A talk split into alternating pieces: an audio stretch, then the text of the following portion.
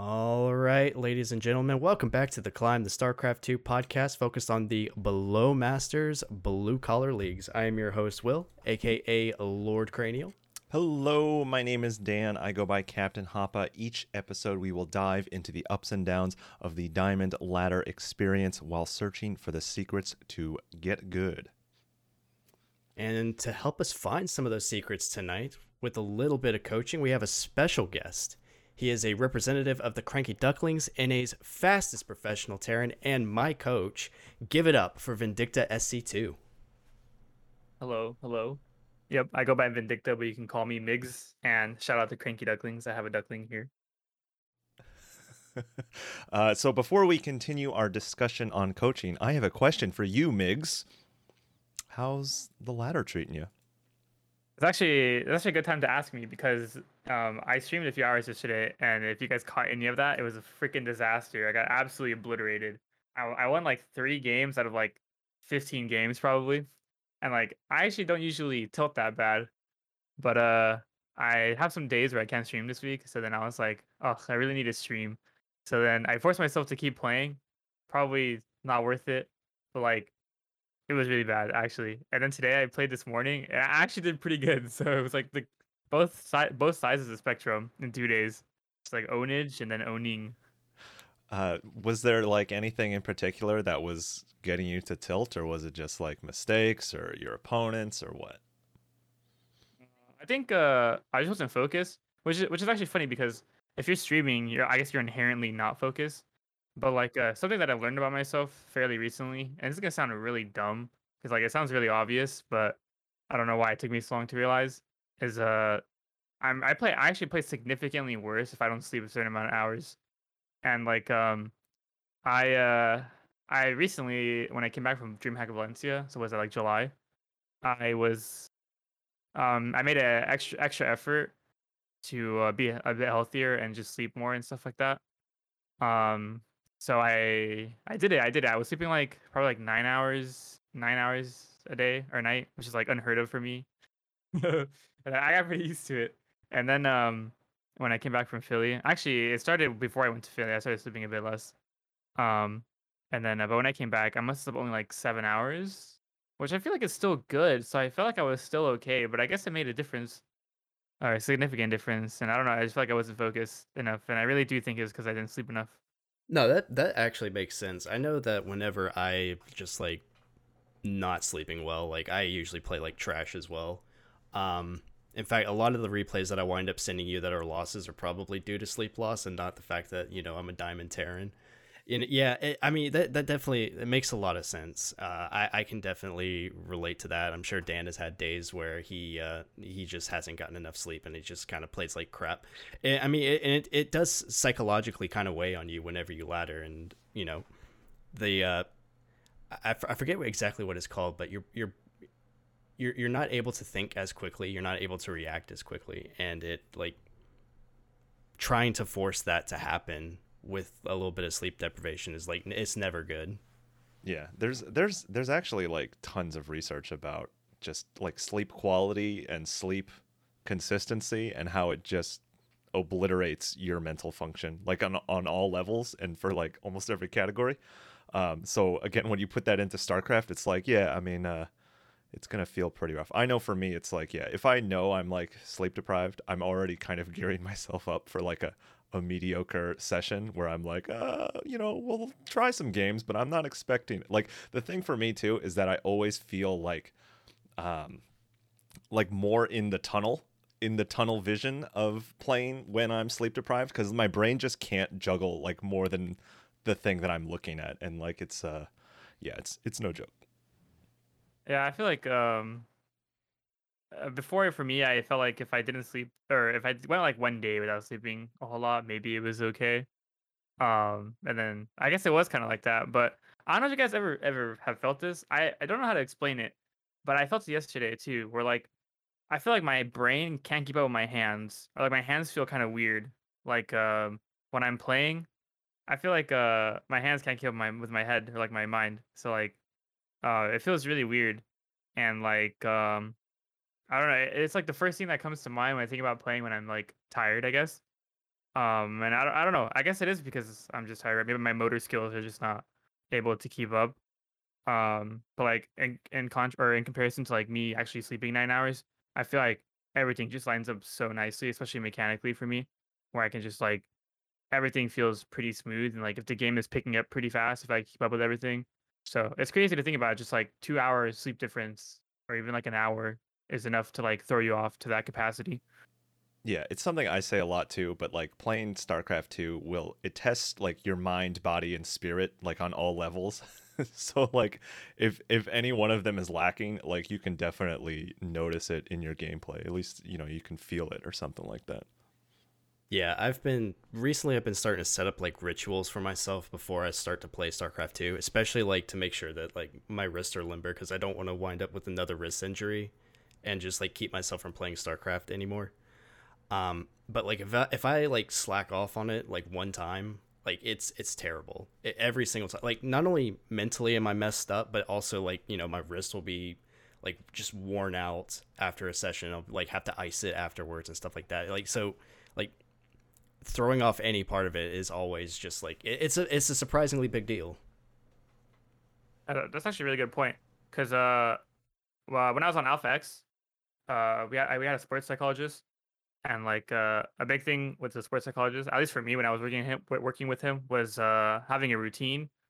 And uh, I, before I never really had a routine. Uh, I still have a hard time keeping up a routine, but it's just a byproduct of my ADHD. Like uh, I'll have a habit for two weeks and then it'll just, I'll just drop it like nothing, and then so it's really hard for me to develop those those habits. But uh, recently, I've been trying to. Um, it's actually the same thing when I came back from Valencia to just have like a a routine. You know, at the very least, like eat something small in the morning, wash my face, maybe stretcher, and and then play, as opposed to I wake up, brush my teeth, eat something, and then play. You know, like just like dive into it right away and just like 9 a.m. gaming. Yeah, yeah. Just roll out of bed, put the hoodie on, fire up the battle net. Yeah, exactly, exactly. Like that's actually unhealthy for you for sure.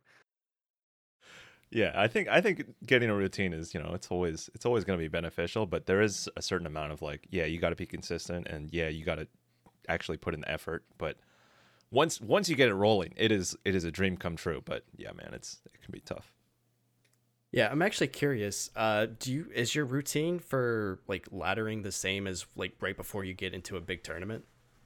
Yeah, it, you want it to be the same because uh, if you develop that kind of consistency, it helps you feel more comfortable and calm.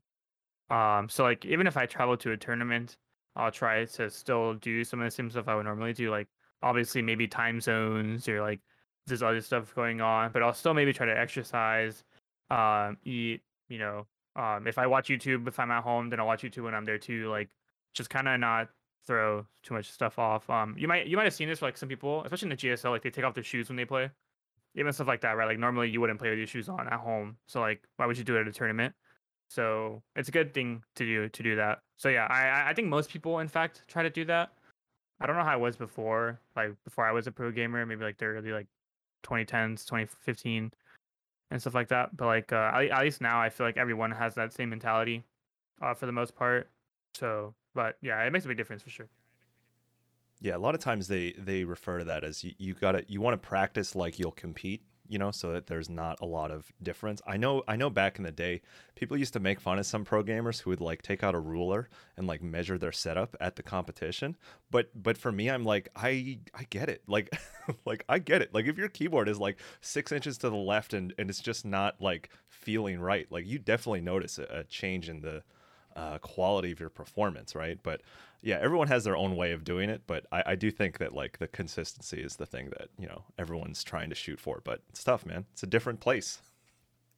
Yeah, I, I I've definitely felt that before, where um, like I'll, I'll switch between keyboards. Uh, I have one that you know has the like the clicky keys and stuff that I like to use, but if I'm like cleaning that one out, I have another one that uses like different switches and stuff. It's basically the same size but there's like there's just enough difference where it throws me off every single time and i just like i can't i can't play regularly for like five games in a row until i get that set up like just right so um is is there anything in particular with your ladder sessions that has been uh has been troublesome that's been uh, pretty good for you like tvp or tvz anything like that Um, I think actually for the most part, I've been doing very well recently. Um, I had like a small hiccup recently, but um, I think I think beyond that, I'm kind of figuring things out. Uh, TVP uh is historically my worst matchup, but I feel like recently I've been I've been I've been doing a lot better. Uh, something that something that I changed is uh playing more aggressive. Um, because I, I, I kind of I feel like before I had this reputation of like only playing the late game. I think now it's not like that anymore. At least I think so. I don't know, but yeah, I I first I've been doing two gas stuff with like building bunkers around people's mineral lines. You've probably seen that. Now I'm doing other stuff. I'm eBay blocking. I'm like pretending I'm doing one base and then I'm building a natural. I'm just like I feel like if you're unpredictable in the ladder, it'll pay off in the tournaments because you'll be equally unpredictable, right? Like I think people have this idea that like maybe you would bring out something different in a tournament, but like if you're not actually practicing that and the days leading up to the tournament, it doesn't really make sense for you to bring that up because you're not going to have practice in it. Um, so I'm trying to like change that for Atlanta. Like I don't have that that much time, I guess you could say, but um, just at least having enough curveballs to where somebody's not as comfortable playing against me. But yeah, I think that the other matchups, uh, I feel like mechanically I am improving. Um, just like maybe my timings are getting better, maybe I'm getting a bit faster or having a better rhythm, which I know probably sounds really funny, but like even at my level, there's still like a lot of a lot of room you can improve in when compared to like Clem and stuff like that. Um, so yeah, I I think for the most part I- I'm going up. Maybe uh maybe TVP will kick me down again, but but um for right now I feel, I feel pretty good, you know. Yeah, I think I think that's really interesting. You talk about like being more unpredictable, putting putting the game in like more chaotic situations because it's also like you have to know what to do once you've made it chaotic, right? Like you have to like know where to take it or even if it doesn't work like if you try to do the bunker dance around and like it's not successful it's like you really got to have so much uh, like specific experience for those situations so you know it's interesting to see you're you're trying to apply that Yeah, I um I feel like uh a part of that too is like uh there was a tournament I can't remember which tournament I played in, but I tried to do something different again, but without actually practicing it. And then I ran into that problem, yeah, where like I didn't know what to do afterwards, and then like I watched the replay and I was like, oh, if I would have just done this, this, and this, I, I would have been fine. Or like um there was a specific build I copied from ByuN, um, which had a Widowmine drop follow up, but it was just a normal Widowmine drop follow up. And then I had this idea like in the middle of the tournament. Oh, what if I just add an armory? And then I built the armory and it made no difference. And then after I lost the game, I was like, wow, well, that was a stupid idea. Why did I think about doing that? If I would just done like the normal thing that I saw ByuN do, like I would have been fine, you know? So it's like I tried to add my own little pizzazz to it and it, it didn't work out. So that, that was pain. Yeah, maybe maybe maybe on the latter you could have you could have workshopped that one in real time, but I, I know that feeling when I like first start when I first did five roach the first few times I'd be like oh my god it worked and then it's like wait what do I like do like where do I where do I go and it's like I did the thing I wanted to do but then it's like I got to play a whole nother game after that you know Yeah. I don't know if Lord has that feeling. So I actually I did have a similar feeling uh, back in Platinum League whenever uh, two medevac or uh, two on one became really popular, and I would just like I would just beat people with the first sixteen Marines, but then people started getting better, and I didn't know how to like follow it up. So I'm just like I'm just sitting here on like two bases with like I don't know maybe twenty Marines. It's just like oh I got to play a whole game after that. Lord, you're not allowed to do two one one in platinum, okay? You're still Look, not allowed to do it. you That's a weren't- forbidden build. you weren't my coach then. not allowed. I like this retro retrospective coaching great great stuff So something that I found kind of interesting that you're talking about earlier is how you're using you kind of use ladder as like an opportunity to practice for some of these bigger tournaments. Um, it, it, does feel a little bit different for like Dan and I because we usually don't see the same people as often on the ladder. Like we kind of a, a lot of our opponents wind up being like kind of unknowns for us, but you being at like the top like the basically the tippy top of the ladder you you tend to hit a lot of repeats and a lot of people that like you know their play style and you know that you can kind of meta game them which I, I just found to be really interesting Yeah, it's a big part. It's a big part of the game for sure. Like even on the ladder when it's not a tournament, like you said.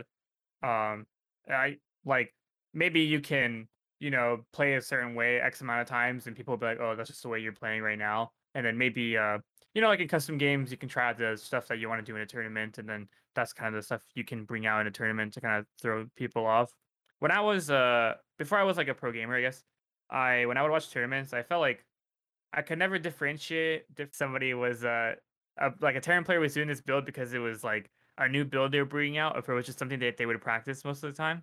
And the same thing for the other players, right? Of other races. Um, but now that I'm playing in it, I feel like at the end of the day, people still play in a way that uh is like reflective of how they normally play in ladder, if that makes sense. Like um they might open differently, but then they'll have the same play style they would normally have anyway. And um and because of that, I feel like you can kind of predict what kind of moves people would make, if that makes sense. And it's the same for me. Like I, I think for for most people, they've come to realize that if I'm behind in a game, the first thing I'll do is just like sit on my ass and and play out the long game because I'm I'm comfortable in that. You know, like I feel like I can win that scenario. And so I think uh, it's like that. It's like that for other people too. But before, I just thought that, you know, it was like, oh my god, so and so brought out this build that they probably hid from the ladder, and it's like, well, that might be true to a certain degree, but uh, may not be as uh, common uh, as maybe somebody thinks it is now.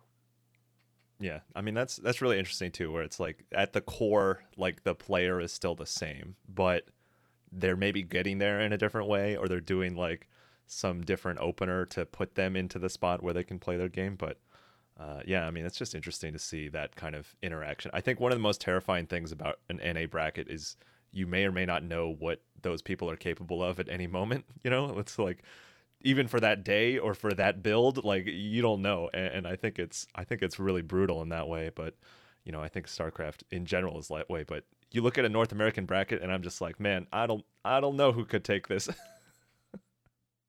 yeah, yeah, it's like a what, what's the meme with PvP? Anybody can win PvP. It's like all of NA ladder is PvP. It's just like we're all just like bumping heads, brick wall into brick wall. It makes for really fun games, but like, yeah, that's definitely where the reputation comes from for sure. Yeah, NA is definitely the most entertaining StarCraft 2 server. I, I won't hear any arguments about it. Like, sure, it, it's fun to watch Clem and Serral go at it, but you'll never find a more entertaining game than like you versus Trigger or Astrea versus Scarlett or something like that yeah, Serral Serral Clem is fun, but you're not gonna get them like switching bases at like the 12 minute mark where they're like on opposite sides of the map, you know?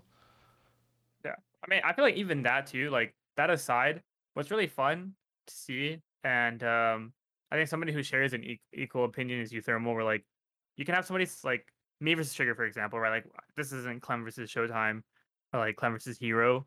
But like I think when two people are evenly skilled, the games are still really fun to watch at any level because that's just like that's just how it is, right? Like if it's close and it's like kind of a slugfest, no matter what the skill is, it's, it's always entertaining to watch. Um, so I also think that that's really cool. I feel like NA offers that a lot. I think on EU sometimes there's like really big skill gaps between like some of the players that get, get sneak in um the qualifiers and then they have to play the people at the top. It is like that on NA too, but like once you get past that first round, is just like I play Neeb, and then after that it's just like everyone else this is just like a slugfest. So that, that's really fun to watch.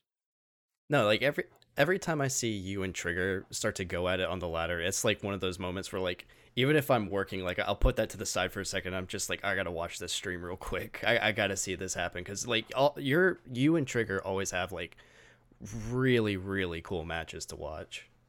Yeah, like like game TVP is is uh it's hard, but at least for me, I think it's hard. Well, I guess any Terran probably thinks it's hard, but it, it, it can be fun. I would imagine though that like it's not as fun if you can't actually dodge the balls, which I have now started getting better at, but I still even I still hit them, so I can't even imagine what it's like. different MMRs, like the people I coach. You've watched over my shoulder, man. You know how it is. It's like, wow, I could just microwave for you. I'm just like, oh, just split, you'll be fine. And then like, you like don't know what to do, you freak out, and you run into it, and it's just like, damn. Like, what am I supposed to tell him? You know, you should have boxed four degrees to the right, another four degrees to the left, and then you know, move your camera a little bit more to the center and you would have been fine, you know, and it's like, yeah, and it's like, no, it's not like that. It's not like that at all. all right. Uh Migs, you got any uh like other anything you want to touch on for ladder, whether you got some highlights or lowlights or anything anything on that nature? Um, up to you. highlights. Let me think about this one hard. Uh, today I played a.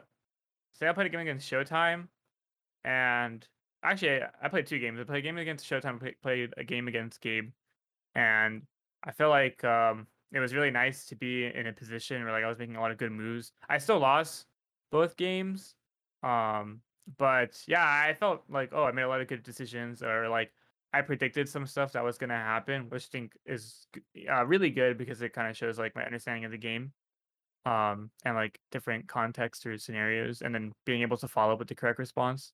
So like yeah, I felt really good. Plus the game against uh, against Showtime, I played it with like on EU, so I was lagging more, and uh, I feel like when you can still be in a winning position against somebody who's better than you, and you can't control units as well, I feel like that's really really um I don't want to say like ego boosting. Oh, but it gives you good confidence. There you go. Getting a good confidence.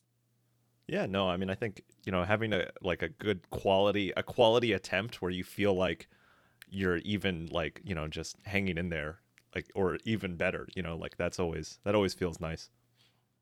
Yeah, being able to take a fight to like Showtime and HeroMarine is no joke. Like that's the big leagues. Uh, I've never played them in a tournament. Actually, I think I, I've beaten them on ladder before a few times. Like I'm not gonna say it's consistent at all because it's not, but um, there, there has been ones where I've actually won. Um, but even just like getting close or making it a match is always gonna feel really good, and you just gotta you just gotta keep it going from there. Yeah, that's definitely something I struggle with a little bit. It's just like fighting people who are like significantly better than me and trying to like keep my expectations reasonable to like they're going to whip my ass regardless. I need to like know that as long as I'm getting damage done, like that's a good thing. But with that being said, unless you have uh, anything else to add to your ladder, I'll go ahead and turn the question over to you, Dan. How's your experience been? Uh, pretty pretty good. Um, uh, I think the biggest like title card is that I'm crushing in ZVT for the most part. Uh, the build just feels uh, a lot better. Uh, I also had like multiple days back to back where uh, basically, every Terran I played made battle cruisers, um, which you know it's annoying, but it's also like I'm at a point in my build where I don't care about battle cruisers. Like, like I, I honestly feel so good about demolish, demolishing it. So it's you know I played like seven games that all had BCs, and I probably won six of them. So uh, I can feel pretty good about that, and, and overall just. Uh, I feel like my benchmarks in ZVT are, are going pretty well. I'm hitting my drone I mean, I'm not hitting it 100% of the time, but I'm I'm always within like two drones of hitting my benchmark, um, which is still an improvement from before. But you know, every game is going to feel a little different. But but honestly, the build the build is crushing, like, and it's great. I, I think. Um, I think I said this last time where uh, my biggest problem now is is spending. Like like I have such an economy so quickly now. I'm just like I I can't spend it. Like like I'm not I'm physically not able to spend it at this point. But uh, it's a it's a good problem to have, you know. Yeah, have you actually started making any steps to like alleviating that problem of like actually being able to spend the money that you're getting now? Like, have you tried uh like doing something like uh macro hatches and stuff like that? Yeah, I mean the the thing is is that it's usually like I I do great at getting to 50 drones and it's it's really just anything that happens between 50 drones and 66 drones for me like whether it's an attack, whether it's they're being weird, whether I'm scouting like way too intently. Um, it's those things that I just I just float so fast. So I think a lot of it is like focus, right? Because there's times where like I might just be confused about what my opponent is doing. So I'm like looking for information and then it's like, well, I could have also been droning and taking my gases and that way I wouldn't be floating 1200 this quickly. You know, like um so I think I'm still gonna stick to the droning goal because I still think that that is like the like foundation that everything is there, and I'm I still feel like there's room for me to improve on that. Um, but then after that, it's probably it's honestly probably my injects like like later on because um, I'm getting to this point where it's just yeah I'm I'm floating so fast. I'm overwhelmed with the amount of minerals. Um, but the the plus side is that I'm crushing Terrans who just do really weird random openers and I'm just infinitely ahead. So Um, I talked about this last time where it feels like I'm just like solid in, in my opener and in my early games. So they can do weird stuff, and I'm just already at 55 drones, and it's like, oh, okay, he's doing this. All right, cool. Yeah, it, it's really nice to kind of feel super powerful versus like just the random shit that you find on the ladder. It's just like, oh well, I mean, I executed my build right, and I feel comfortable with my control in this situation. So I mean, like you're not scaring me here. I like I've read what you're doing, or I am just like, I know that I'm way ahead, and as long as I survive, like you're dead to me. Yeah, I think the fear is a real thing too, where it's like as a Zerg, you, you still kind of want to always be like, oh shit, is he pushing? Like, oh, is he coming? Like, you want to be checking on that stuff, but it's really easy to over obsess on that stuff and just not have an economy. So, again, I'm really going for the uh, drone first, ask questions later uh, approach. Uh, but honestly, I don't, I barely have fear versus Terrans at this point. Like, I'm very confident in the matchup and it's great. Terrible. 80 drones, 80 drones, close your eyes eight queens. Ugh, the worst. Actually, the worst. I mean, he he he he kicks my ass on the regular with that.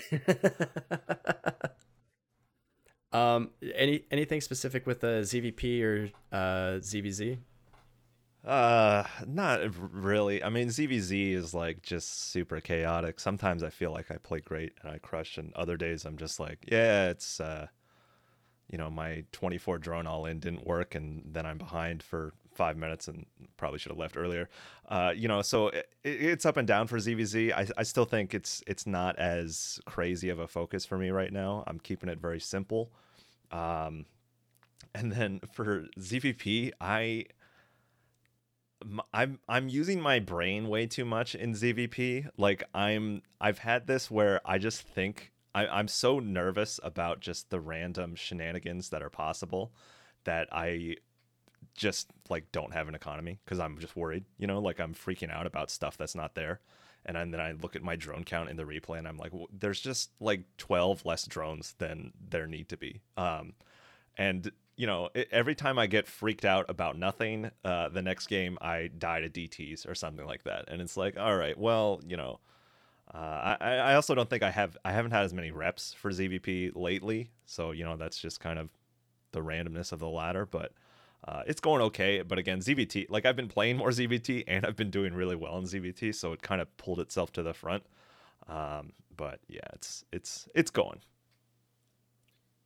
I mean, I can commiserate with you on that. Like, if you miss, like, it, it does feel like if you miss like one thing, it can be extremely detrimental to whatever you're trying to do. And I've definitely been in that scenario where I'm just like panicking, trying to figure out what's going on. It's just like, you know, their second pylon was late, and I'm like sitting over here, like throwing down too many bunkers and trying to throw off my own build and, you know, stuff like that. So I, I definitely know how that feels. Funny you guys, funny you guys mentioned that because when I coach, I know we'll talk about this later, but like when, when I coach people, I feel like that's like one of the big things that, that throws them off is like I'll be especially when I backseat. It's funny because I'll see like like the second pylon thing, right? The second pylon's maybe late, and I was like, wow, that's kind of weird. That pylon's late, and then I'm like in my head, I'm just like, well, they're probably just bad. But then if I tell the person I'm coaching, oh, don't worry about it, they're just bad. You know, like later on something's gonna happen where they where they would have wanted to like get information from that, and then they would just heard my voice. Oh, they're just bad. It's okay. You know, so so I can't say that. So sometimes like I'll make them scout for it, and then like it turns out it was nothing, and like that's fine. That's a that's like a learning thing. But it's really funny because I really do want to say like I think this person's just bad, which I guess to me they are, but everything's perspective. So yeah, that's definitely like I don't know. I've I think everyone in Diamond makes these mistakes where you make these huge colossal reads off of literally nothing or literally something that's just I don't know late or non-existent or uh, it it might make sense to my voice in my head, but then it's just wrong. Do you have any uh, highlights or lowlights? Um, nothing too crazy. I had a nice ZV, ZVT where um, I don't know. I felt like I did great with the build, uh, and one of the things Pig said is I, am trying to get better at like the 50-50 split with my army. So like as opposed to just walking around with one big bludgeon of roach, I I just uh, split right down the middle and just attack two places. And Uh, this is the first time it actually worked as well as I wanted it to. Um, and uh, again, it was also just off of the back of like a really clean early game, and also I could tell that my opponent was just, I don't know, making random tanks and stuff, you know, like like just random things, and I'm like, oh, I think I can just a move in two places and win, and uh, I, I had the I had the pincer set up, and uh, it was it was beautiful. It was very very satisfying. Yeah, it's uh, it's always nice to kind of hit just like have one of those fights where it's just uh, you just absolutely crush it and it's like it's it's completely one sided and it basically wins the game for you outright. So I mean that that's really cool, man. Uh, and then low light, uh, I had a I had a ZVZ where they did the 14 14 speedling all in, which is like very gimmicky, very gimmicky ZVZ build. And I I saw it late. I saw it late, but I saw it early enough to like see the lings, and I think they did it on a larger map, so it's like I had time.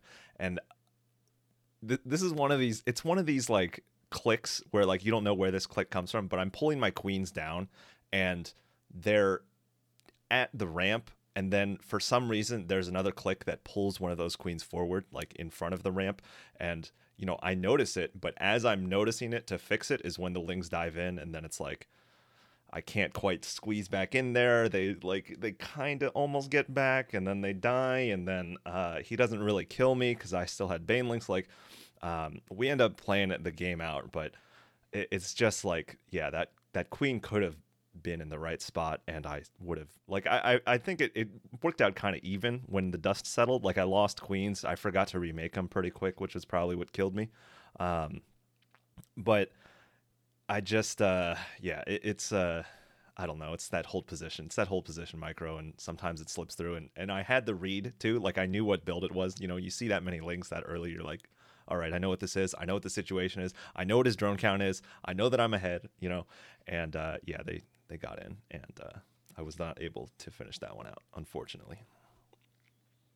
Yeah, the the misclicks. Honestly, I find the misclicks to be more frustrating than anything else. Like I've had moments where I like I'm trying to dis like dodge disruptors, and I click on the mini map and push my entire army forward into the balls.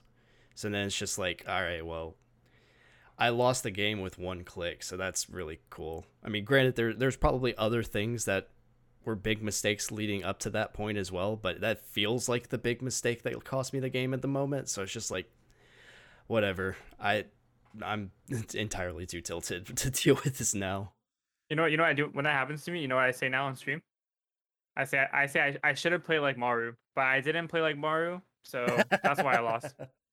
If I eat a disruptor ball, if I eat a disruptor ball, I just I didn't split like Maru, so that that's it. Next game, that's it. Next But- next game I'll split like Maru. Yeah, literally.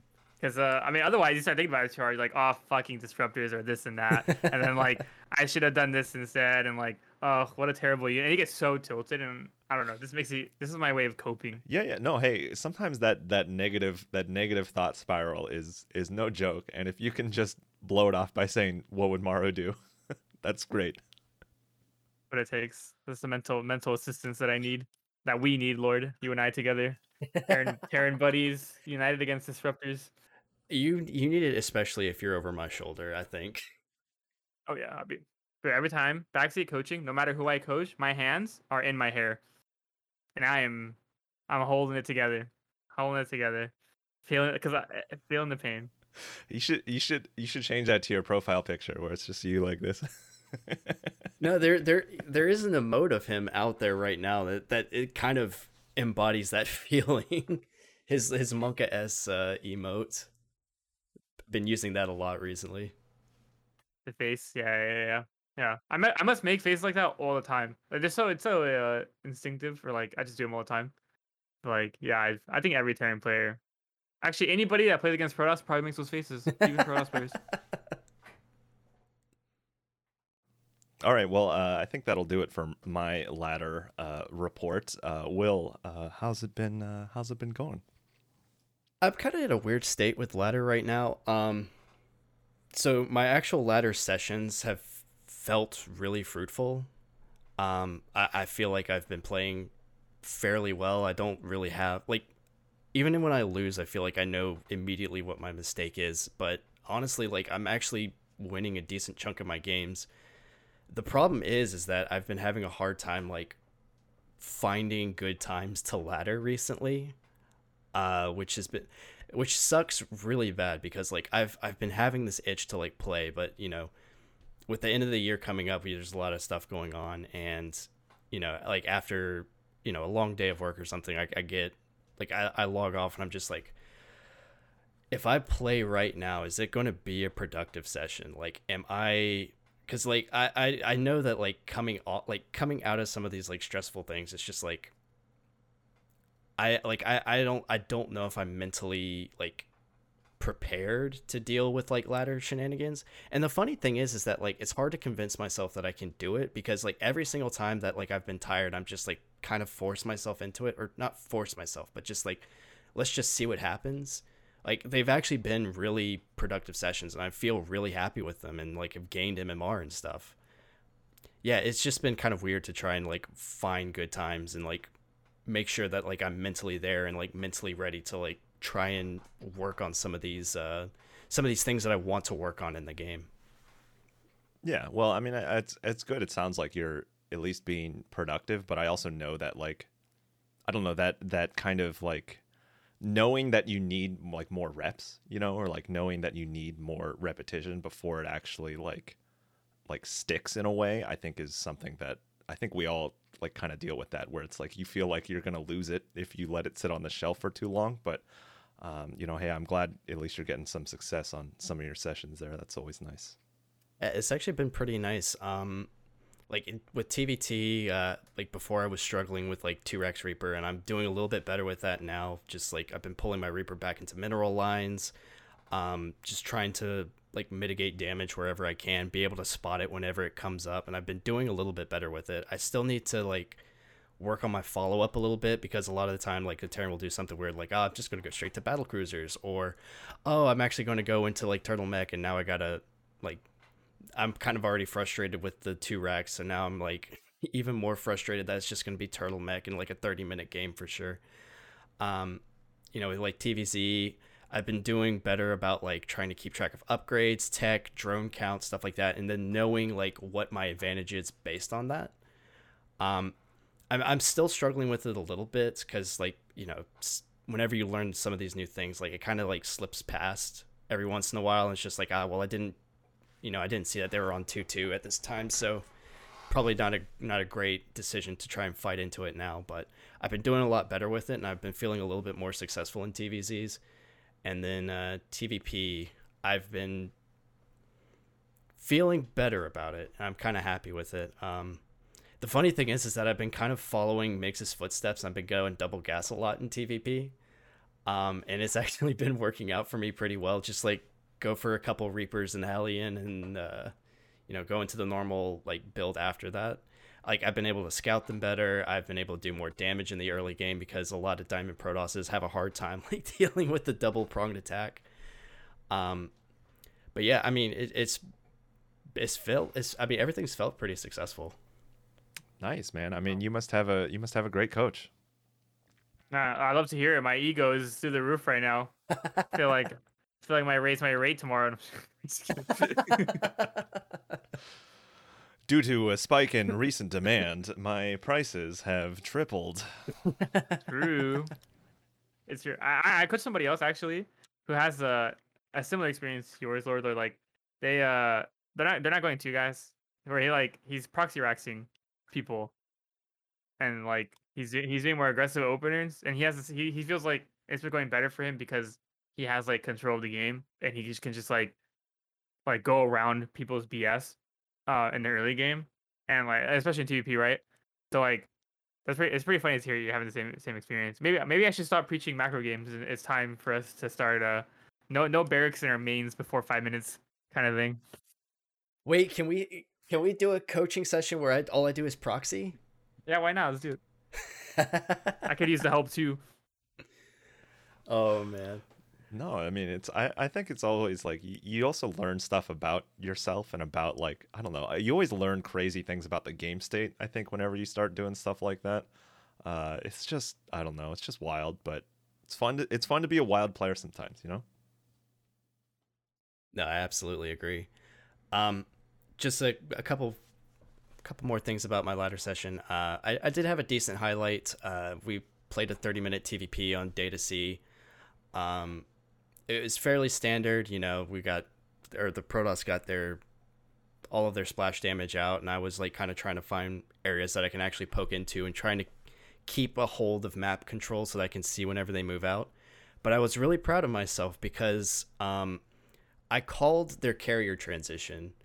Um, I started like I saw like a couple of void rays start to kind of fly around the map. I'm like, oh no, that's I know exactly what this is, and just like started trying to take like the best fights possible while they were like making the mistake of making void rays before carriers, and just like dunked on this guy. Like, I mean, it, it was almost like a no contest type of thing. Like, I dropped into his main and started killing uh, Stargates.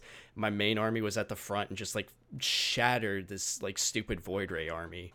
And I was just like, I was psyched. I was so psyched out because I'm like, if I like if I hadn't called that and I was just like continued to just like trade out gradually, like I would have died to carriers later for sure. Because I always die to carriers later. But like catching that as it happened was like it was so gratifying. Sounds like I need a coaching lesson from you now. Winning the game against Stargate. Wow. Congrats, Lord. I mean, in in fair in fairness, in fairness, I like I, I imagine a lot of Protoss players like know not to try and like make void rays and then go into carriers. I feel like a lot of them are just like I'll hide that transition. At least like a lot of the pro the good Protosses that I play do that, and I'd like get blindsided by it. But like just seeing like it was just it was so nice. Yeah, no, I mean it seems like a pretty heads up play, and it seems like you know it's a it's a mistake from your opponent, but it's also you capitalizing on it and uh, crushing it. So that's always nice. Yeah, it was a lot of fun. Um, I mean that's pretty much all I had for my ladder session. If you guys are ready, we can go ahead and hop into part two of our coaching episode tonight. Sure. All right, so we actually tonight have decided to bring on a dedicated coach who can uh, enlighten us on their side of the story. Uh, you know, we gave our tale about how we got our coaching and the things that we were kind of looking for, and like what we could do to further press some of the things that we learn and like apply them in our ladder games. So we're gonna get the other side of the story tonight with uh. So I- will go ahead and start with uh, just a, a fairly easy question here. Uh, what's your process for figuring out what a player needs to work on when you first like meet with them and start to kind of like learn their play style? Okay, so for this one, this is actually like one of the most important things because it's like it's okay to ask for people's rank, right?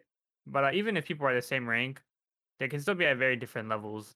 So like um uh I so I, okay, I coach I guess a good example. I coach two two diamond players. I think like diamond 2 and one of them plays like actually very good mechanically. Like they use camera locations, they've to like F2. Like um I feel like they're this was kind of weird, but like I feel like the way their screen moves is very smooth and the camera's not like all over the place.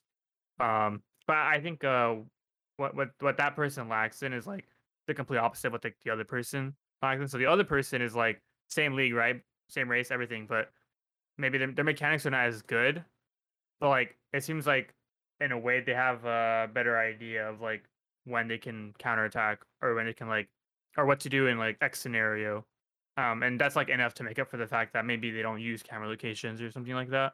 Um, so I try to always see that and also like what they think or what they feel is like what they need to work on. And then that's how I kind of decide like um kind of takes maybe priority. So like somebody might tell me that they're they feel like their mechanics are not like very good, and then we'll we'll we'll start a session and we'll dive into replays, and I'll be like thinking about that in my head, like okay, is it actually their mechanics, right? And sometimes it is. Sometimes it's like, oh, they're struggling with reacting to things because they don't use camera locations and they don't use this or that. Um, but sometimes it's not actually it. Sometimes their mechanics are actually not that bad. It's actually other things that are that are um, keeping them from like you know improving or whatever it is that they're wanting to gain from from coaching or from starcraft um so you really have to have like a a personal or like holistic kind of view of people's um of how people are playing and how they want to play too because some people like mechanics are not that big of a deal for them, and like maybe they just want to have some good builds. They're like, or play the game in their own way, and I'm like, I'm not really one to tell them like maybe at the maybe if you want to become the best player in the game, there is a specific way you want to approach that. But if your goal is just to get M3, like I'm not gonna tell you that you have to just like revamp everything you do right now for the sole purpose of getting M3 because that's not really true, you know. Uh, and that's a really com- big complaint that I I think uh, people have other coaches. Um, like they'll get a session and this person will just tell them, "Oh, it's because you don't do this, this, this. Your build sucks. Uh, you need to like refine all your mechanics and like you don't use certain location, camera locations, control groups, or whatever." And like, um, yeah, I, I don't really think that that's what people want. You know, as much as you think that's what they need. Um, so yeah, there's there's a lot of things that definitely go into it. Um, and like I think that's one that's one of the things I really like um to do for people, and I, I think it's what makes a big difference for people when they're getting coaching sessions. Um, um, yeah.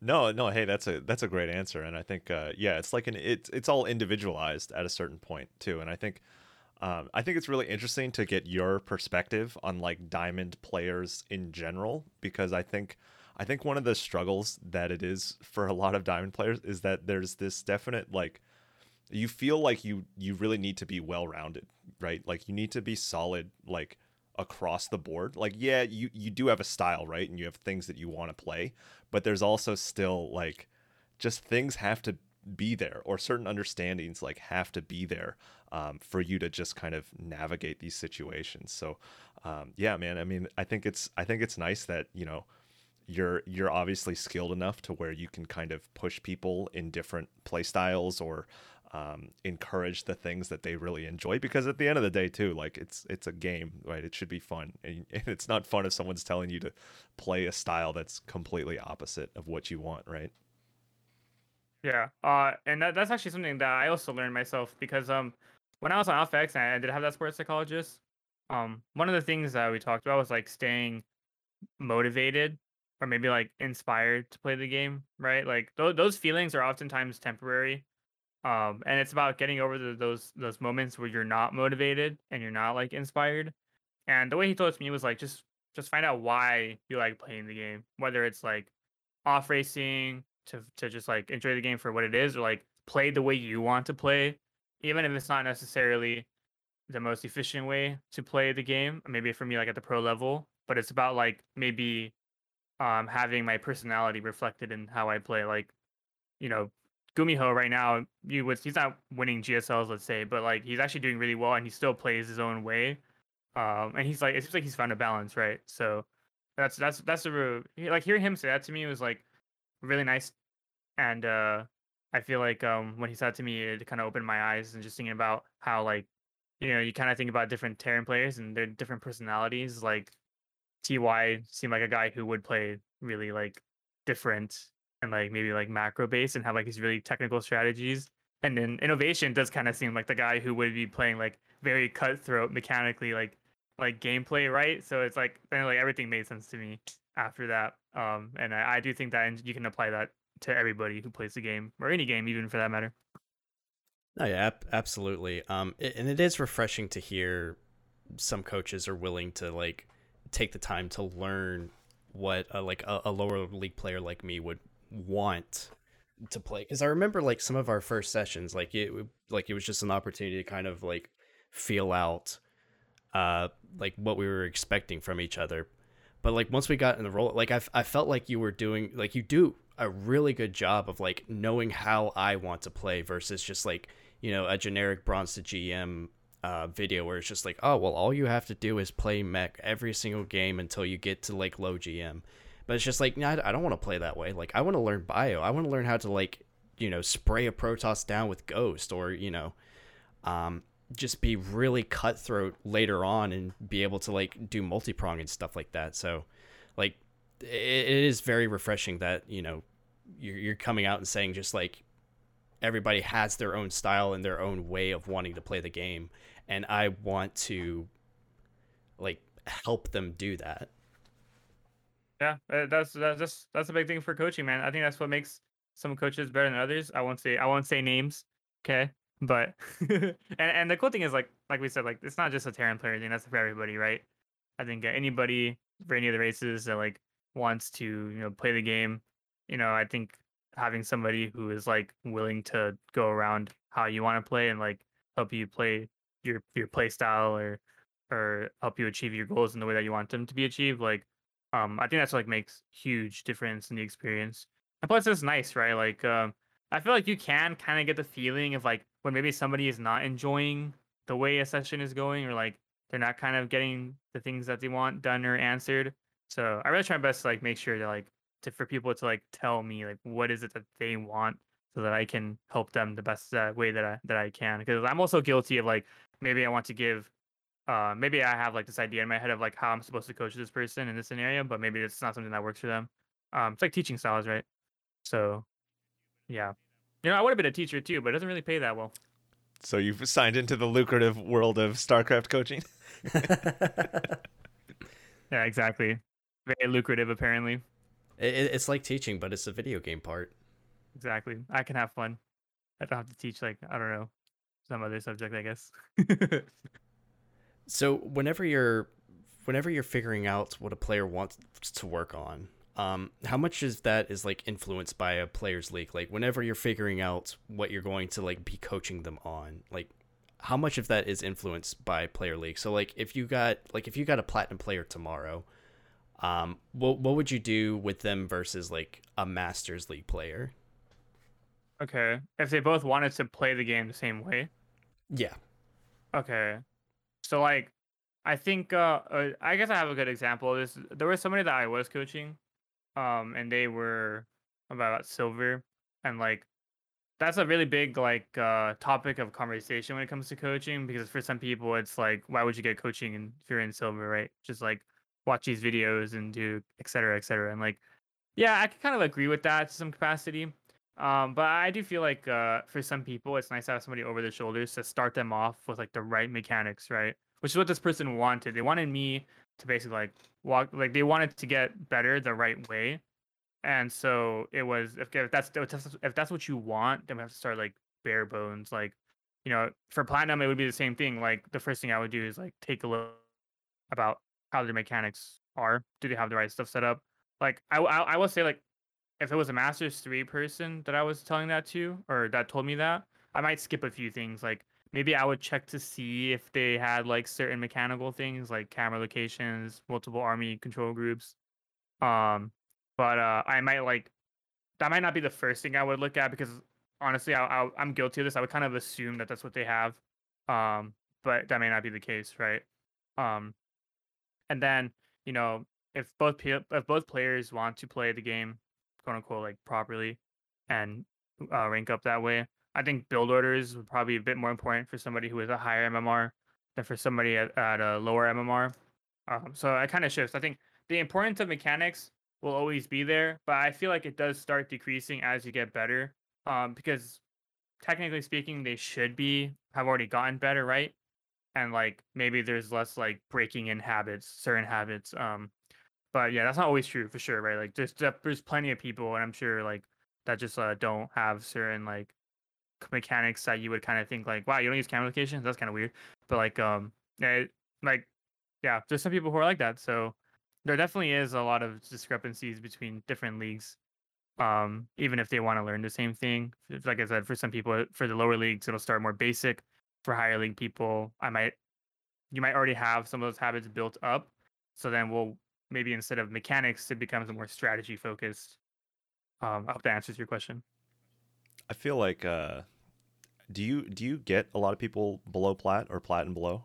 No, because I feel like you mostly it's all diamonds. Like yeah, it's every everyone I know, every Terran I know from Twitch has probably been coached by you. Yeah, I, I I've only coached like two silver people. I think yeah, two silver people. Um, mostly diamonds for sure. Um, and then some people that start off in diamonds that are now in masters. There's two people that I coach who are like borderline GM. One that I coach consistently, and one that I coach like every once in a while. Um, and they're like, nah, they're like dead even for the most part. Yeah, I would say so. They're like 4,900 or so. That's like the highest MMR that I coach right now. Yeah, but yeah, for the most part, people are people are diamond. Yeah. No, I, I think well like for me too, when I decided to get coaching like around diamond, like mid diamond was the first time I reached out. It was like I had consumed a lot of that, you know, the videos of of whatever. And it's like I had gotten to a point where I feel like I feel like I get it, but I also feel like there are probably like 20 things that like I just need to be told. you know, like like oh, you do that, knock it off. Or like, oh, you do this, here's an easier way to do this. You know, like um, and I think it's also like there's a great comfort as far as like being told what to do at a certain point, even if it's like I, actually really think that's cool that the guy in silver who was like just like get me set up like I think that's a really smart way to do it actually, you know, like get me set up and then I can do the rest, but you know, get the the building blocks, get the like, you know, it's like the day one like here's how you hold the racket, you know, like here's how you and I like, hey, that's a pretty good it's a pretty good foundation, you know? This is uh something that happened to me uh, when I learned the game. I learned the game really young, like I was like 10. And then I didn't know that there was like certain mechanics to have. Like I learned from my older brother so like the first one was like my older brother used spacebar for base camera instead of like actual camera locations. And I rode this until like I was GM. Actually, I even hit like 6K, and I was still using this thing. And it, but it, at that point, it was just bad, so I had to change it. So then I revamped my mechanics at like 6K level, um, like multiple things. And uh, I really wish I would have actually learned that stuff sooner. I would have saved myself so much time, and maybe I would have improved faster. Like I don't know. Um, so I can't, yeah, I can't blame that guy at all for just like wanting to get set up properly at the very beginning, even if there are videos and stuff out there. Yeah, I, I'm glad that you talked about like some of the videos and uh, you know that you you did have like silver people come up and approach you. Um, like whenever I first started playing StarCraft and learned that there's like a competitive scene at all, um, like I I wanted to be set up. I wanted to like do some research first before I like hopped into my first game of the ladder. I think I actually like watched other videos for like a week before I even touched the ranked button. But something funny like from our coaching sessions is uh like something that got hammered into me like from early on. It was just like unbound F2, don't use F2 like you know, and like in the back of my mind like I knew it was like a tool and everything and it's just you know all that kind of stuff, but that just never I just stopped using it and when we started having our coaching sessions, and you were constantly like, cranial, like you got to use, you got to be using F2, man. Like, and it, it kind of dawned on me just like to, you know, Terran production kind of functions in a way where you have to use F2 to make sure that your army's together. Or like if you're going to be parade pushing, like F2 becomes your friend. And it is indeed a tool that you need to be using in order to like properly move your army around. And it was just like the videos didn't tell me that. The videos told me to just unbind it and just leave it alone and never touch it. So um that like it's, it's kind of funny that like getting specific coaching actually does kind of teach you some of these things that might not necessarily be a good thing that some of the like other videos are teaching. Maru uses f2 you can use f2 that's the motto okay? If Maru like yeah actually and he uses it pretty often. The other thing is like he only has two army hotkeys or control groups and like I will I will see some people even like Diamond and Masters and they have like four, and I'm like, dude, I don't even have four, man. Like I have three, because I can't even imagine what that's like. Yeah, like you know, Maru's obviously like a different person. Like I'm sure like he just has uh there's this thing that I talked about with somebody before. A good example. Okay, so there's this uh, there's this uh, Olympic weightlifter, a Chinese Olympic weightlifter. Uh, I'm gonna butcher his name, but it's like Liu Xiaojun or something like that. And uh, there was a video where they were talking about his squat form, and he started lifting when he was really young, right? As most people who are like very talented start things very young, and um, he uh his squat form is like different than than what is considered like optimal, and he's just like always done it, and like he's still an Olympic champion, like he has like records and uh, world records in like weightlifting, I think in squat as well, and like he just like never changed it. Like this is just his thing, and but if you're like somebody else, you're not gonna do that, maybe, right? Um, so I feel like some people just have those little quirks that like work for them. Um, but it can be for anybody, right? Like it doesn't have to be like just because he has those doesn't mean you can't have those. Like, uh, and I think getting personalized, like some sort of personalized coaching or some sort of personalized interaction with somebody who just like is telling you like, oh, you know, you can use this. It's okay. Like, um, you know, but don't use it in the way that you you would traditionally see it as. Um, can make a big difference. So. Yeah, I I I, don't get me wrong, like some of those videos do have their place, and like I, I've definitely taken notes from some of those videos too. But like it can the like the information in them can be a little bit generic, and sometimes you need that uh, that person to like let you know that like this might not be working well for your playstyle. Um, yeah, I mean, I think it's just like uh, for for some of these habits too, where it's like you have to kind of do that evaluation where it's like, okay, what how big of a problem is this habit that I do causing, right? And like how much better would I be if I fixed it and how much work is it going to take to fix it? And I think it's interesting that Migs was talking about the spacebar base cam because I think that's a thing that's like I think I've seen a lot of people use that and bam bam bam, you know, you just you just tap that bad boy 5 or 6 times and your camera's zooming all over the place, but it's also like yeah, you can be fast with it, but is it is it the best tool for like defending all of your bases and for getting your camera exactly where you want it and it's like well i mean it's a tool for that but it's also like yeah you might have to redo so many things related to your mechanics because i'm sure the spacebar base cam was also tied to like part of the macro cycle and part of like the other really important things that you have to do so to to redo that is like that's a lot of work you know it takes a lot of reps to to change i know sal you know like he used to like reach across with his thumb to like hit control or something like that. Like incredible. I couldn't believe he was playing that way um, at all. But he he went on this huge long uh, sequence where like he forced himself to change, and it took some time. But I think he's I think he's much happier. very very rewarding changes. Yeah, mine. Uh, when I changed my the base camera thing, I actually also changed. I added two army hotkeys I added a rally point camera location. I had to unbind F2 because I used F keys for my camera location. So then I had to have new keys for for all army and idle worker. And like if I was like six one or so, I must have dropped to like five five. So I had to like use another another account. And like, oh my god, it was like the hardest thing I ever done in my life. I swear I was like really bad for like more than a month. And uh yeah, it, it was it was it was terrible terrible. But obviously, I was way with it. Like I'm way better than I was. Like I could have never reached to the skill that I am now if I didn't change that stuff. So it was worth it in the end, and I'm happy I did it. I'm just not happy that it took me so freaking long. You know. yeah.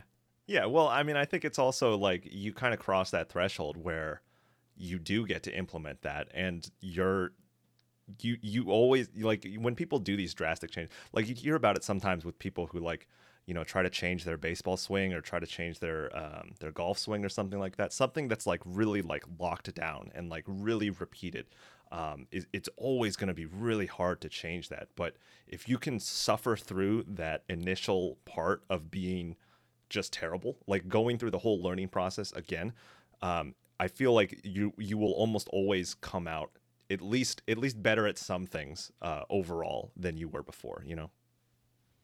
Yeah Definitely, definitely. But I I, I want to say like uh another thing too is I feel like I kind of got carried a bit hard because I'm like a very fast player and I could cut the corners like you know maybe I I couldn't hit spacebar I had to hit six I had to hit spacebar six times to get to my sixth base but maybe I could just use my mouse to get there anyway so it didn't matter I feel like I got a lot of leeway because of that reason but then yeah like like you said at some point I just just ran out had to had to change and yeah, thankfully I did. But yeah, that's just how that's just how the cookie crumbles. Or wait, are you saying that the fastest Terran in North America wasn't fast enough to do it? No, I was not fast enough to do it. You start you start playing you start playing good people, and then dang, you get you get pooped on. It's a very humbling experience. like I played this is like two seasons ago. But I played Dark on Berlingrad. I'm was it Berlingrad? I think it was Berlingrad. And he uh I was actually keeping up with him. And then we got to Lurker Nidus and I swear I just I died because I couldn't keep up. Like it was actually insane. Like he was just absolutely everywhere. And I think it's not only being everywhere, but if you have like the right mechanics set up, you can be everywhere and also be very efficient. And I can I could be everywhere but not be very efficient. So it was very uh, uh what is it? Um, humbling experience. There you go. Very humbling experience. yeah. So I have a bit of a, a, a bit of a tougher question for you, Migs. Um, have you ever had uh, somebody who you coached who just did not respond to your coaching style like somebody who just either just didn't learn or just was you know resistant something like that Yeah, there is. Uh, I actually had maybe a few people like that. The first thing I want to say is like sometimes it's not that they're not uh, coachable. It's just that they need a different kind of coaching, right? Um, and that's a conversation that I've always had with one of my one of my students that I coach now because um, they're like a fencing coach um, in their own time, and so they can kind of understand where it's like I felt like I wasn't helping this person, and I don't think it was. Bec- I don't think it was like them necessarily. I kind of felt like it was me. Um, and then you know, this student and I did we did like talk about it. Um, and for them, it was kind of like, for them, it was not that I wasn't coaching them very good. They just felt like they weren't uh like mentally like you know kind of able to handle like um whatever they deem to be like BS in the game or like um you know just like you know you work all day you come back home and it's just like you play StarCraft and you kind of take an L. So I definitely had my fair share of students like that, and um, I think in a way they kind of know it like deep in deep like in the back of their minds, you know. Um, but maybe they don't want to say anything, and I also don't want people to feel like if the coaching isn't working for them to just continue it and for them to think that it's just them and like not me because it could definitely be me too right like i will try my best to be like as adaptable as possible but i i will still have a sort of like teaching style that may not be very good for you you know like like we talked about earlier i'm somebody who's like you know if you want to play the game a certain way i'll help you play that game a certain way but maybe somebody what they really want is for you to tell them how to play and then they will copy that and then they can you know play that way and you know rank up that way um but yeah i've definitely had people like that and if you you know if you're somebody who has you know has coaching or has considered maybe taking coaching but maybe you had a coach that didn't really help you it could definitely be a teaching style thing um and i think like finding somebody who has some sort of coaching content out there to watch is a good way of like kind of gauging that out um ahead of time but yeah it does it does happen for sure and it's just like this is a part of the game you know It's actually an excellent point. It was that was something I was going to bring up next, and I, I believe it's something that we brought up in the last episode too. It's just like sometimes the coach and the coachee don't really don't really vibe super well, and it's just you know sometimes it's just not necessarily meant to be. And you know there there's plenty of other coaching styles out there. I'm not trying to you know it's um you you really do have to kind of find the right one, and like whenever I was like looking for coaching, like I got a ton of recommendations for like Migs. It's just like, yeah, Migs is great. And honestly, like it's been I feel like it's been fantastic. Like I've learned a ton under his tutelage and like honestly, like every single time that we have a coaching session, like I just I find it to be a fucking blast. It's like one of the highlights of like every week or every other week is that like I just get to sit down and like shoot the shit with Migs for a little bit and get to cut around and like have fun at the same time. So it's just like you really do have to just find that the you know the optimal coach for you and you have to do put in a little research to make sure that like you're finding the right coach like buying it's like buying a car. yeah kind of yeah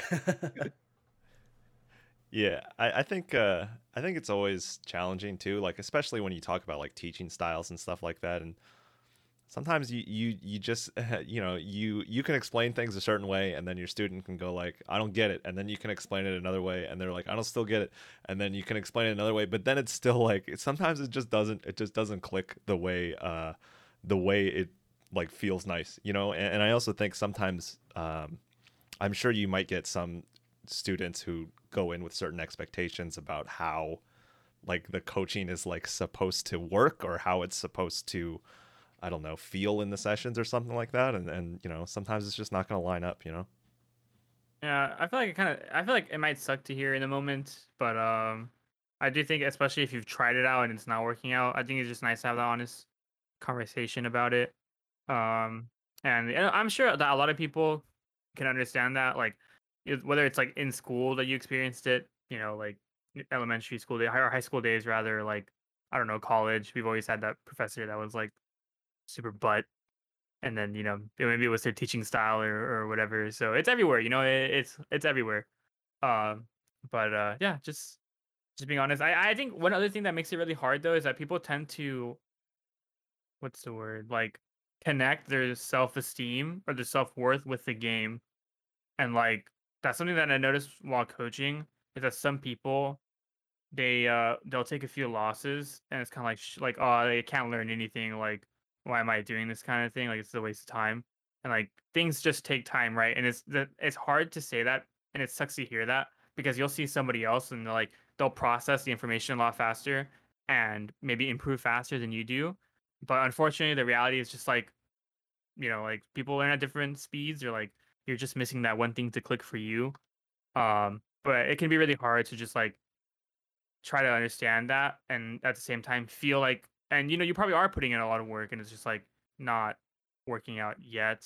Um but um there was like this video of Jaedong I think it was like they uploaded it a few days ago but somebody showed it to me where he just said that like practice will you'll always be rewarded for practice. So even if like you're practicing a lot now but you feel like you're not good maybe like in a couple weeks or like a week or two from now you'll be in a scenario where that practice would have paid off and it's just you just didn't reap the rewards right away but it doesn't mean that it's not happening the more I play StarCraft, the more I'm like, man, I need the repetitions, you know, because every situation is going to feel different. Every situation is just going to be weird in its own way. But like to get like quality practice takes it takes time, you know, and and that's something that I've certainly had to deal with, you know.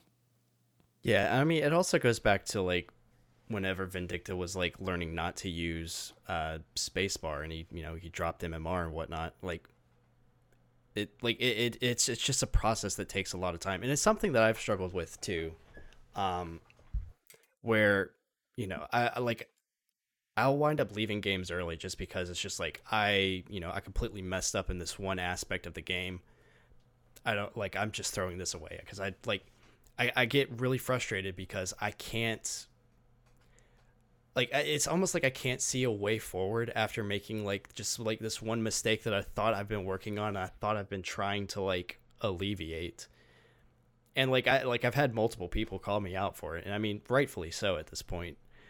But it, it it's hard to like separate yourself from your MMR, and this is something that we've talked about on the show before. It's like it's hard. It's it's really hard to do, but you're like your self worth is not in your MMR. Like you may have like bad days or you may be working on new things. It's just like, you know, just keep pushing through it and keep like keep doing your drills, keep trying to learn new things and like eventually like it'll start to show or like your work will start to pay off and it'll start to show like through your MMR or like through how good you feel about each game.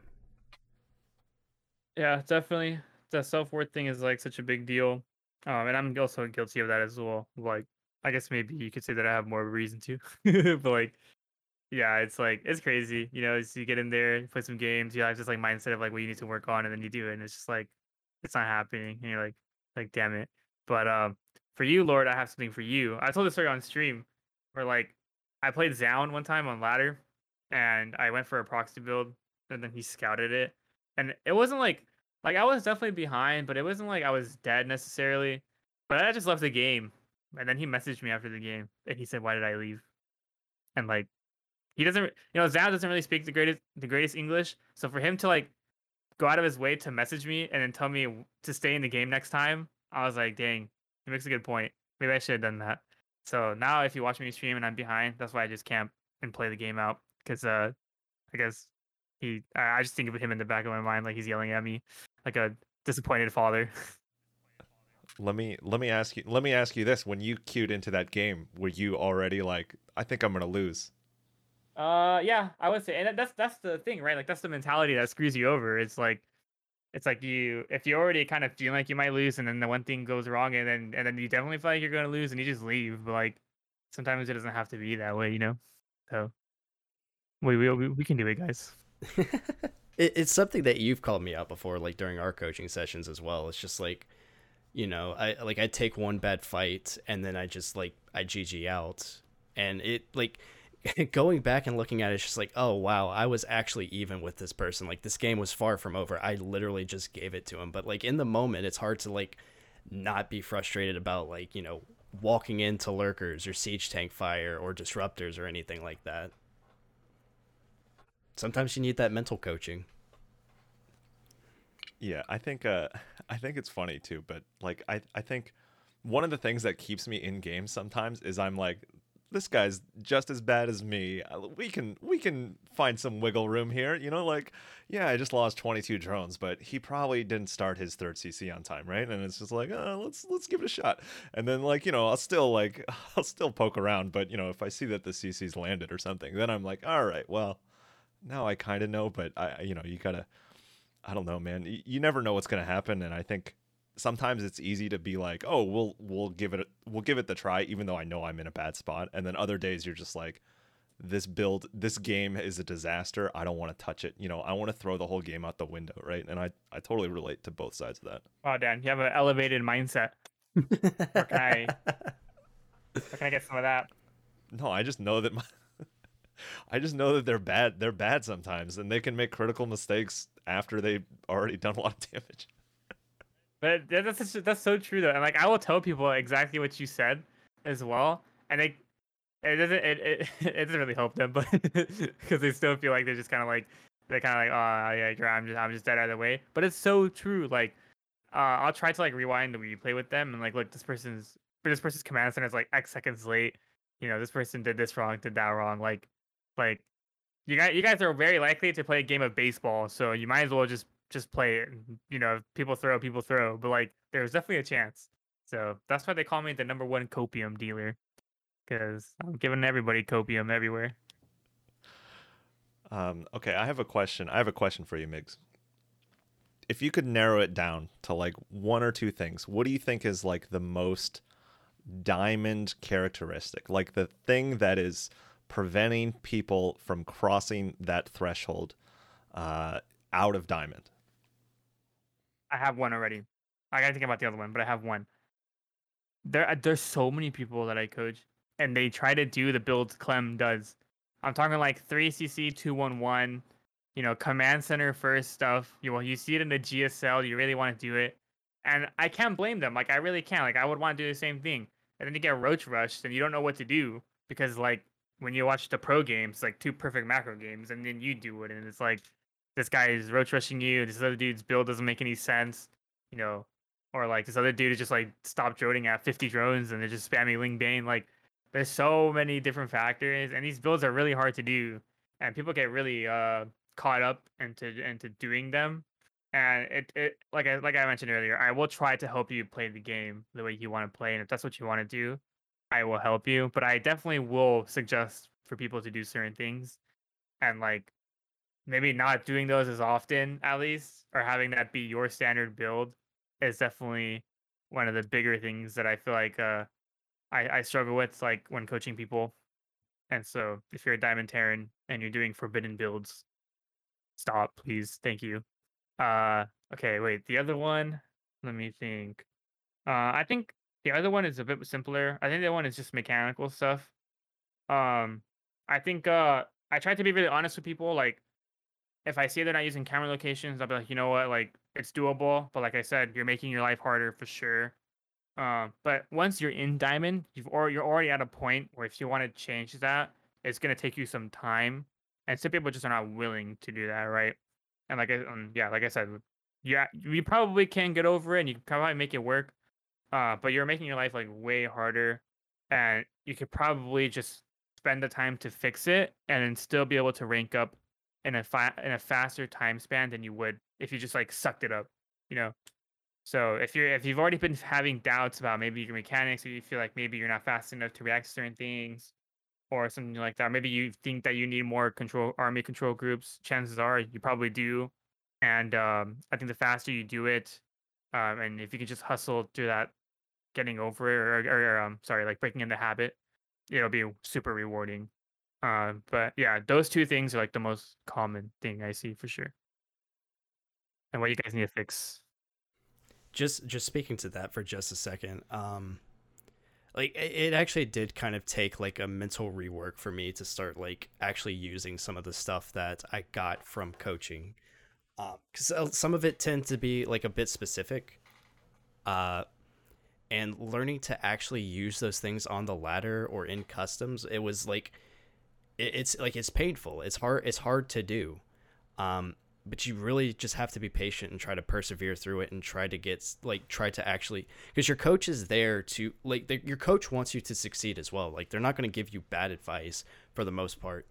Um so like you know like if you need to put in like the time and effort to like actually take some of their stuff that they're saying and like try to apply it and like i've been trying to do that a lot recently um it, it you know I, have I've been I've only been able to play sporadically here and there, but like every time I sit down and play now, it's just like okay, what was the last thing we talked about during coaching?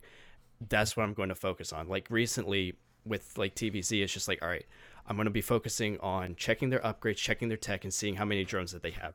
Not always successful with it. I you know I'm still working on it, but I like I'm already starting to see returns on that kind of stuff. I'm just like okay they're teching hard, but they don't have many drones. And I check their upgrades and they're behind me. So I know that like in a minute I'm going to be able to fight and crush them as long as I don't like just walk into banelings or walk into like a lurker line. And yeah, I mean just like take the time to like listen to what your coach says and try to apply that kind of stuff and you will start to see returns on it. Thank you. I appreciate the uh, ad there. So yes, if you buy coaching, don't give up. It'll take some time, but I promise you, you'll reap the rewards. And if you don't, I don't, I don't take, uh, uh I don't give out refunds. Sorry. Yeah, I think it's uh I think it's interesting too cuz like I think for StarCraft just being as complicated and like high paced as it is, like you can be told to do something in a game of StarCraft like, "Oh, hey, if you see you know, if you see the gas at the natural at this time, it, it might it might mean this or this. You know, you should probably check see see what's in the main or something. Like like you can know that information, but there's such a difference between knowing that information and actually applying it when it's relevant and actually applying it like to the game state that makes sense in a way, you know? And, and I think that there can be such a like delay in in those two things happening and also just having that built into your uh, like understanding of the game. You know. They're all very true, but yeah, coaching is a uh, coaching is definitely like uh, an experience that you kind of have to fill it out on your own and just like be able to, I guess, like understand that if uh, you need a different coach or you need to work on certain things, but you need some that maybe uh, things are not coach or think you're not improving as fast as you would like to just kind of be honest with yourself and just kind of think about like what it is that you need. Maybe you just need more time. Maybe it is coaching style. Um, could be a lot of things. And I, I think um, for rate of improvement, it's just a little bit harder for people who have actual lives. Like I just sit here all day and play this game. So like for me, I can have an issue and I can try to fix it within a shorter time span. But you know, for you guys, like you guys actually have jobs. You know, people have personal lives. So it's like can be a, it can take a little bit longer, but just like don't give up.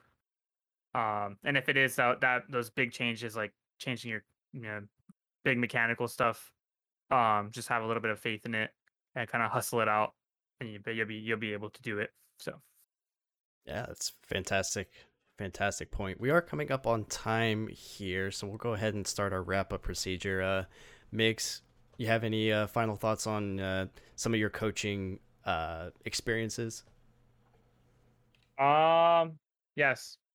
Number one, clients fluctuate. So buy my coaching. Thank you. the other thing is, um, coaching content on YouTube, not just mine, but like in general. Um, if you're interested in buying coach, please. I, I mentioned it earlier, but like, please, like, try to find something on YouTube. There's plenty of coaches out there, and try to really see what you're getting into. Um, before you, which I guess it, like it sounds very obvious, right? But like you kind of it's oh it's a pro player and like so and so recommended it to me. How you know it's got to be good right? But like that's not always true so has, don't, has don't... anyone has anyone booked your coaching thinking you were someone else? No i've never had that happen to me. Bless. Bless. That's good that's good That's good. I but yeah and then uh rate rate stuff too like uh you know some people have higher rates than others so like that can also be a big factor for some people and like i said just kind of kind of look around there's some other pros who maybe are not like you know, they're not Maru, they're not Clem, but like, you know, like spirit coaches, and you would say spirit's really good, right? And like spirit coaches. Yeah, I didn't know that. Hey, relax, buddy. Will you want to you want to learn how to turtle up? Um, yeah, but uh, Migs, thank you so much for coming out tonight. It's much appreciated. Uh, you'll be able to find his links in the description. Um, twitch.tv vindicta_sc2 uh, i i highly recommend if you're if you're a terran player i highly recommend his coaching. It's affordable. It's uh i've been having a lot of success from it. I've been enjoying all of our coaching sessions so definitely check him out as vindictacoaching.com um yeah once again like thank you so much for uh, being able to come out and hang out with us and give your insight. No, thanks for having me. I love talking about StarCraft and and just like philosophy on like coaching and improvements, all that good jazz. It's very nice. Everyone has a very different opinion, or sometimes you share the same opinion. So it's really nice to talk about, and um, also love to make jokes and stuff. So had a good time. Yeah, it was a lot of fun. Uh, Dan, also, you know, thank you for coming and uh, co-hosting with me. It's always been a pleasure. We'll be able to find his uh, links down in the description as well. Do you have any uh, final thoughts? Anything you want to wrap up with? Um, no, nothing really. I am looking at uh, Migs's coaching website. It is a beautiful website, uh, and there's testimonials of two Terrans that I know from Twitch chat, uh, which is hilarious to me. But yeah, that's exactly uh, looks great. looks looks fantastic. Um, yeah, as for me, look, I'm streaming. Uh, I got some other links if you want to click on them, but mostly just streaming for now. You know, trying my best to grind my teeth out on the diamond ladder, making drones, making queens, and nothing else. With that being said, guys, uh, the climb's going to be live every other Wednesday. A podcast version of each episode will be released at the end of the next week. Uh, uh, the podcast version of the episode will be out next Friday. You can find the climb on Apple Podcasts, Spotify, and other podcast sites. Our socials will be linked in the description as stated before. If you'd like to give any of us a follow, any of us a subscription, that would be much appreciated.